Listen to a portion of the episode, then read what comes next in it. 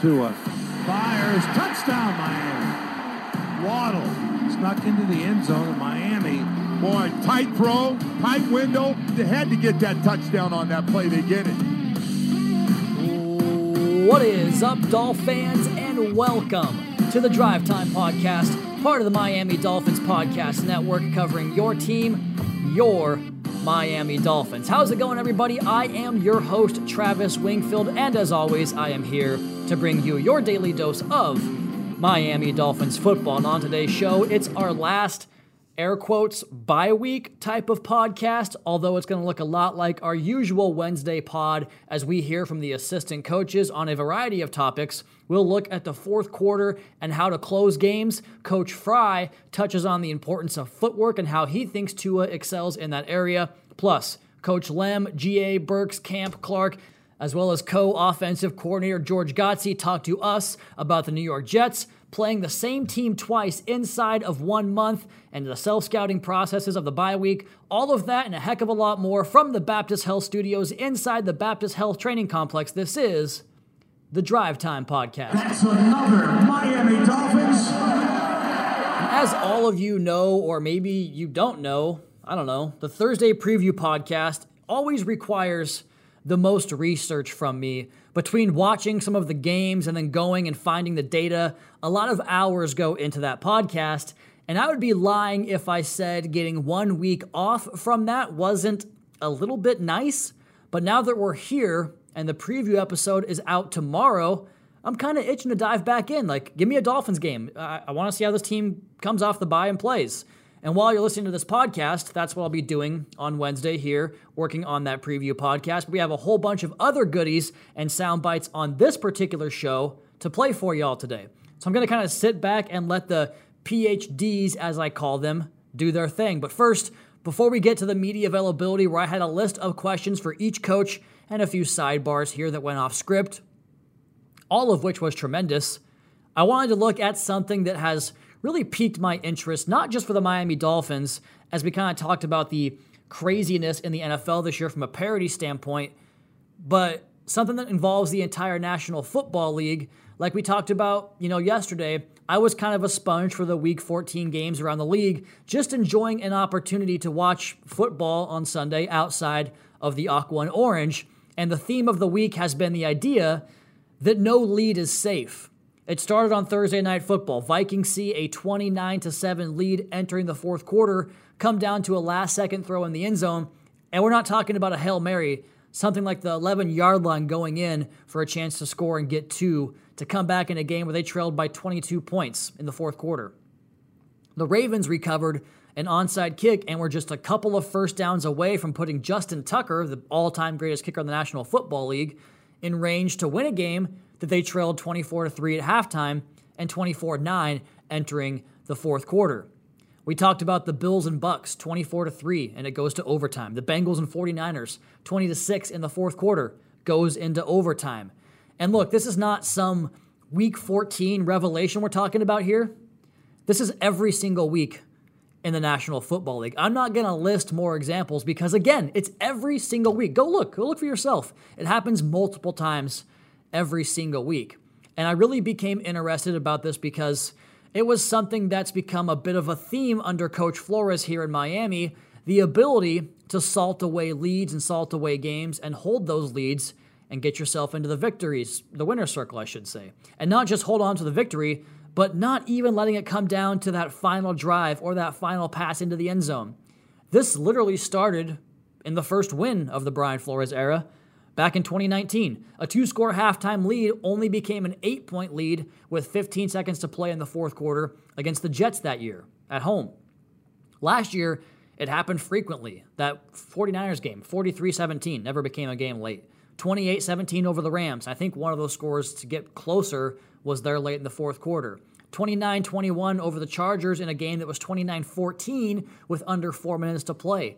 20 3 over the Jets again, 19-7 over the Bengals, 22 12 over the Patriots when Miami seized control of that game in the third quarter, and then ahead to this year. Only the Jets were able, very late once again, to pull that game to within a one score game over the course of this winning streak, aside from the Texans game where the score goes 17 to 9 with 11:32 to play and the defense was able to prevent points on three straight drives there. So, this certainly does not have any bearing on this week heading into the New York Jets at home here, but I thought it was an interesting storyline, so I wanted to ask our coaches about this, starting with the head coach, Brian Flores. What's the key to salting away games in the fourth quarter? Good execution.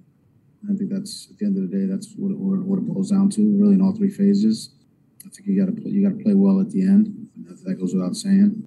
That's when you get you know your, your opponent's best shot. You give them your best shot. You got to execute. And so I put the same question to co-offensive coordinator Coach George Godsey. What is the key to closing out games in that fourth quarter success? Here's Coach. Yeah, I mean it's it's about putting the game away, and uh, sometimes it's you know controlling the ball and, and making sure that those possessions are you know going to your best players and making sure that you know we're calling the plays that feel like will give us the best opportunity to move the chains. Um, you know, so third downs are critical. We've been fortunate to convert a couple big third downs. I know, just offhand, the last few games we, we were able to convert those and, and again turn some clock.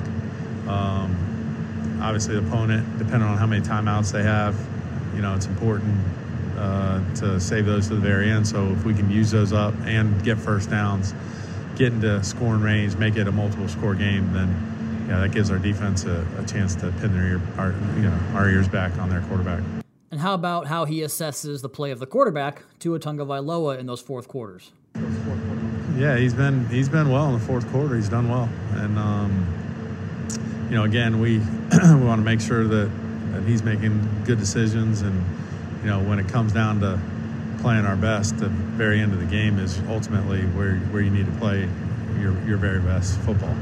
Um, we learn through the course of the game how it's being played, and at the end, we need to make sure we're adapting and playing our best football. Then. Now, I think that final point right there is very, very interesting with regards to adjusting throughout the course of the game, finding out what things work for you, what things didn't work for you, and how to apply those later on. We've talked about this on podcasts before you know, going back to the Patriots game last year, you have a, a snapshot of essentially not the same play, but two very similar plays where Tua throws a kind of scramble picks, or not a pick six, but an interception in the end zone to J.C. Jackson, one of the best ball hawks in the entire National Football League. And then in the fourth quarter, coming down the opposite direction to the other end zone, he's in a same, a similar third down scramble situation. And rather than take the throw, he puts his foot in the ground, makes a move on a player, and gets in for the touchdown to really help put that game away. So learning from the earlier lessons you take throughout the course of the football game and applying them in the fourth quarter. Certainly a good trait, especially for a young player, especially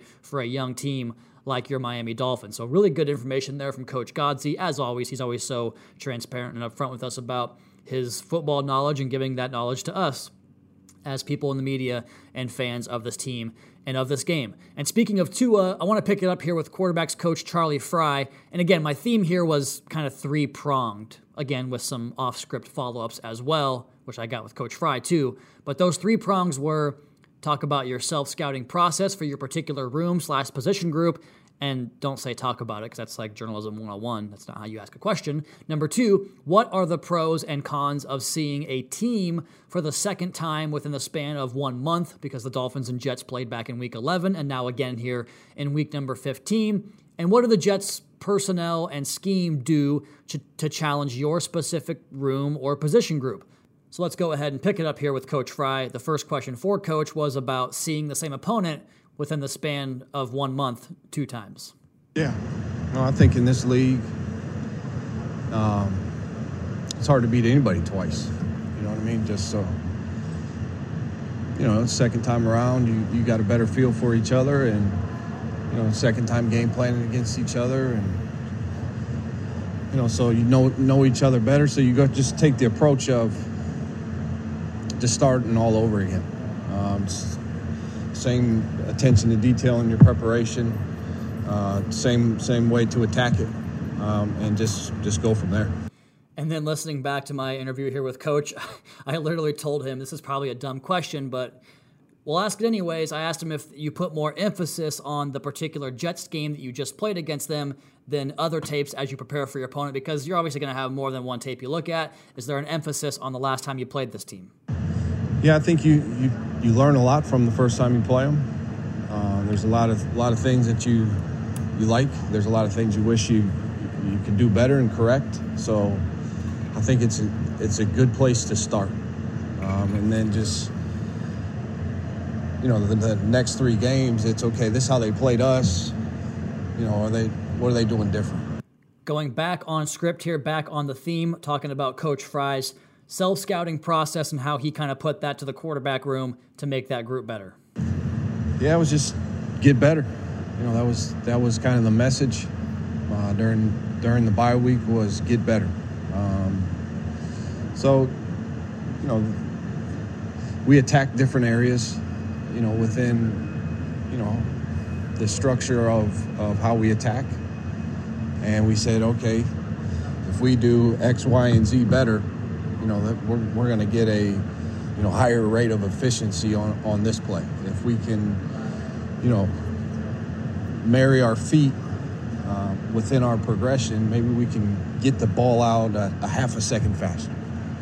So you really don't have, you know, that, that gives you some time to really dive into, you know, things you've been doing and, and just see how you can get better. Thought that point was very interesting from coach, especially the idea of just trying to clean up some of the little things that can create better efficiency within every single play, obviously every drive and every game as that kind of plays out over the course of a 60 minute game. But talking about the footwork and getting certain things cleaned up, and we'll come back to that here in just a second as I had a follow up question for coach on that particular topic. But we've talked about it on the All 22 Review podcast, right? Like how we think that even though the team's playing pretty well right now, there are some opportunities for corrections to make things even better, and especially on the offensive side where you get one offensive penalty or one mislocated pass or one dropped football, and all of a sudden the entire dynamic of that drive, of that particular maybe even game changes with that one mistake, and cleaning up those mistakes can lead to more efficiency and, of course, better results on the scoreboard in terms of being in more comfortable positions and not just winning games or, or, closing out games tight, but maybe you find yourself in a position where you can dominate a game, kind of like we saw in the Carolina game. So, really enjoyed that with Coach. Also, enjoyed his answer talking about what are some of the strengths of the Jets' scheme and personnel they can do to challenge your group, your position group, the quarterbacks. I think they're built, you know, from the from the front to the back. You know, just they got a they got a really good front, and they can get pressure um, in a lot of different ways. So whether it's push the pocket or come off the edges or, or things, I think for us that'll just be, you know, focusing on our footwork's got to be exact, our eyes got to be in the right place. So that gives us the ability to, to help the unit by getting the ball out.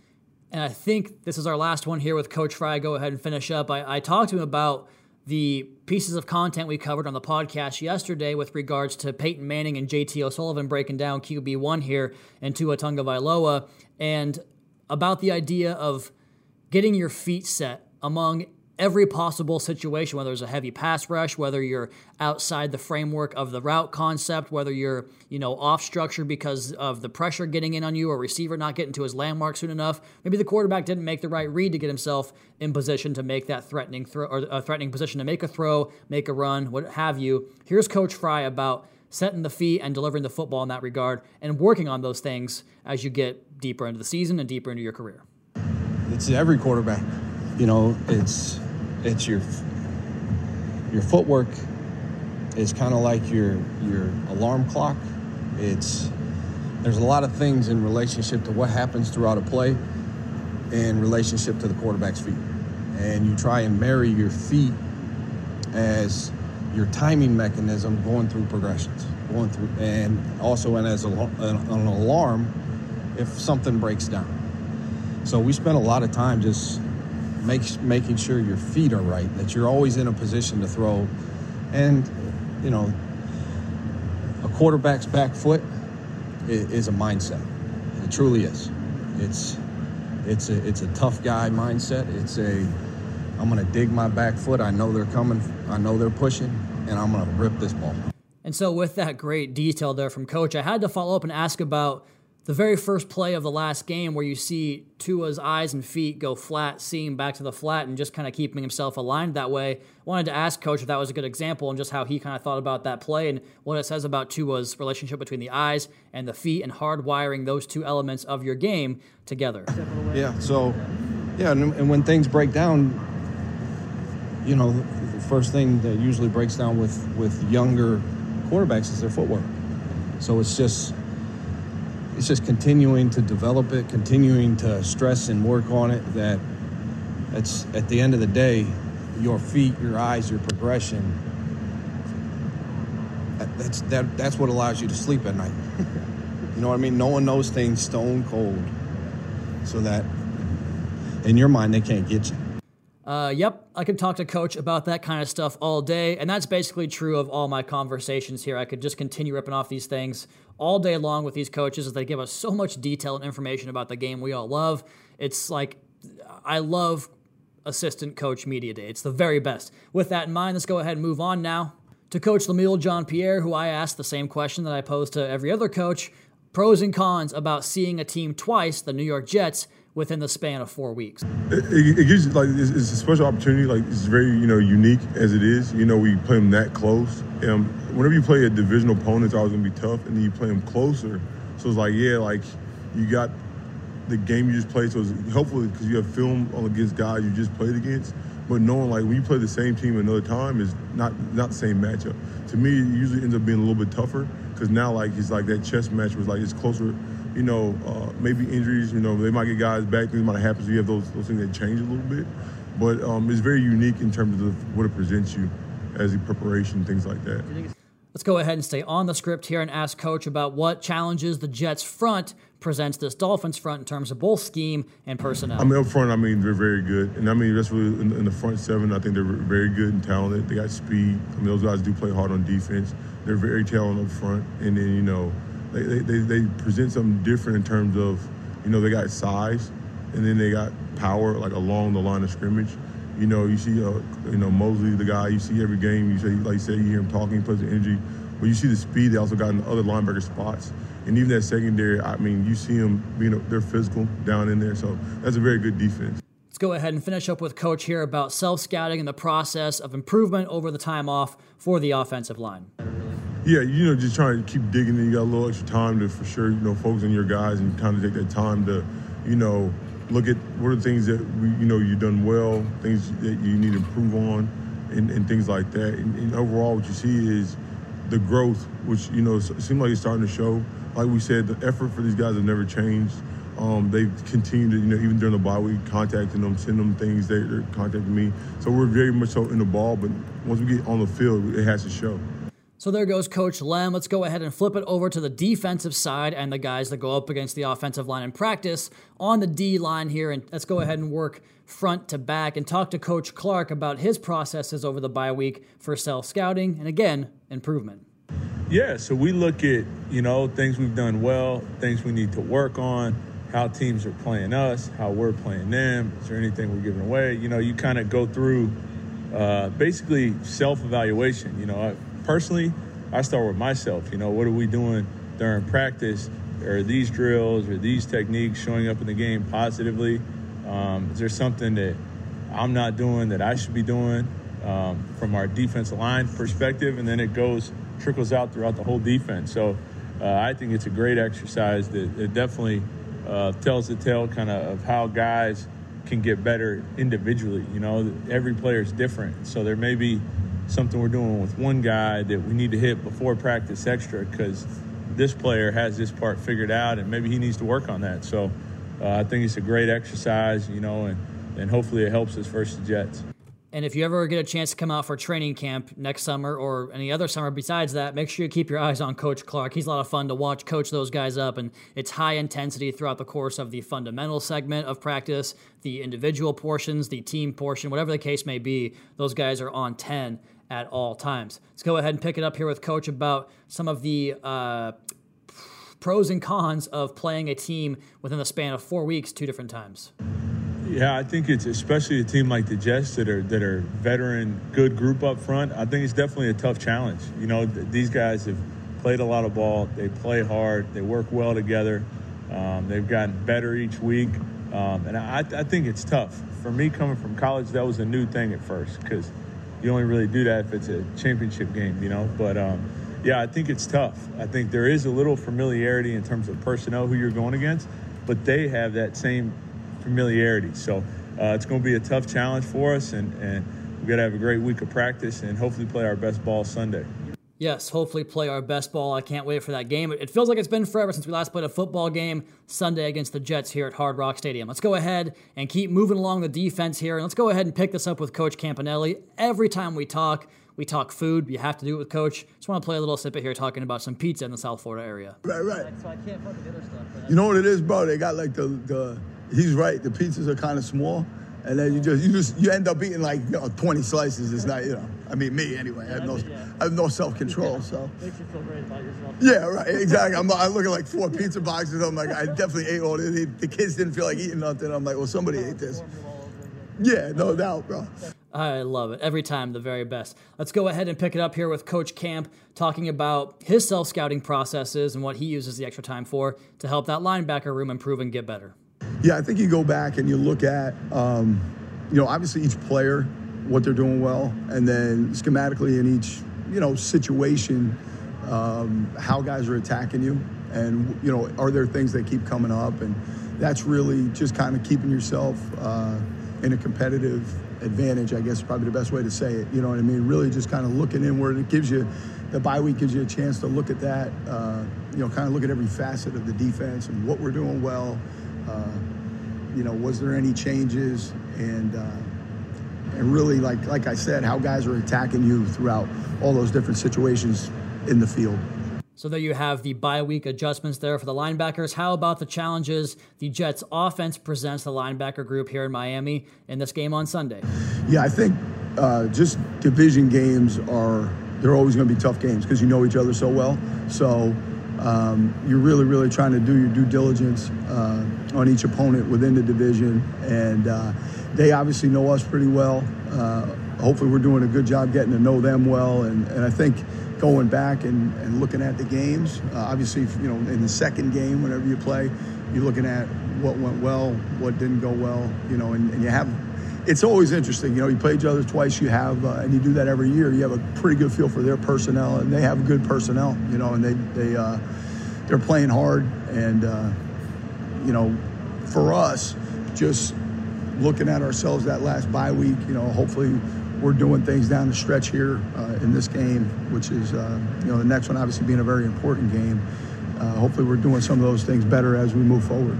I just think you know they've got they've got a bunch of good backs. They they uh, they've done a, a, good job getting the ball to their playmakers. They have a good young quarterback who's obviously a, a playmaker uh, himself, and uh, you know throughout their roster, I think they've done a good job building their team. And like I said, their guys uh, play hard. You know, the tight ends have made a bunch of plays this year as well.